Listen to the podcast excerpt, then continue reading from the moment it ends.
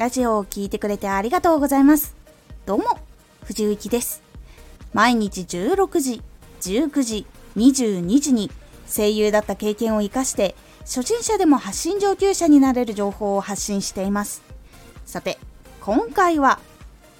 一言変わると印象が変わる。褒められた時の返答。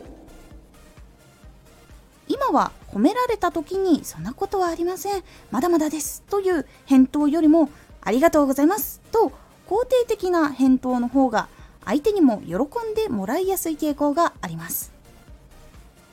一言変わると印象が変わる。褒められた時の返答。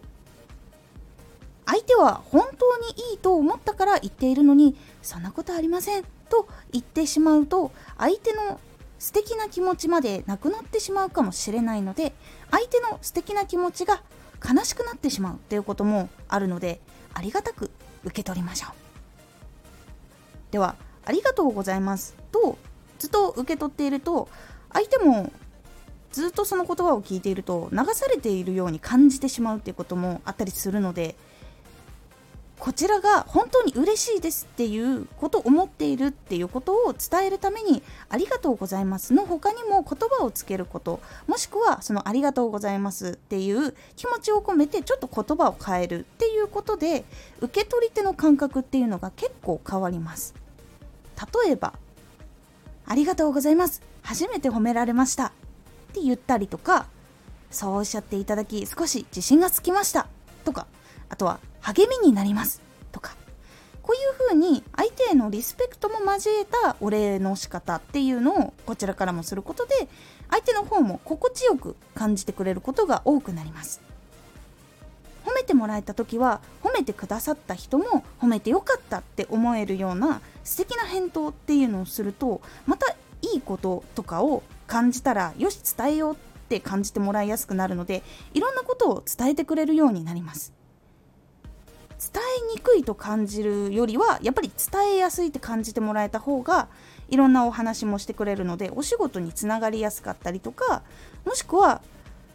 チームの仲間としてより絆が深まったりとかっていうことの結構いいことが多いので是非とも少し工夫をしてみるだけで結構変わるのでやってみるようにしてみてください。相手にも素敵な言葉をいただいたのでその人にも素敵な気持ちになってもらえる返答っていうのを心がけてみるようにしてみてください。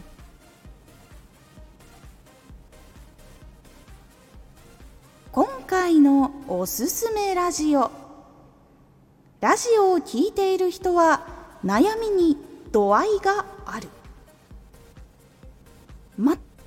同じ悩みを持っていても段階が4段階くらい結構分かれていることが多いので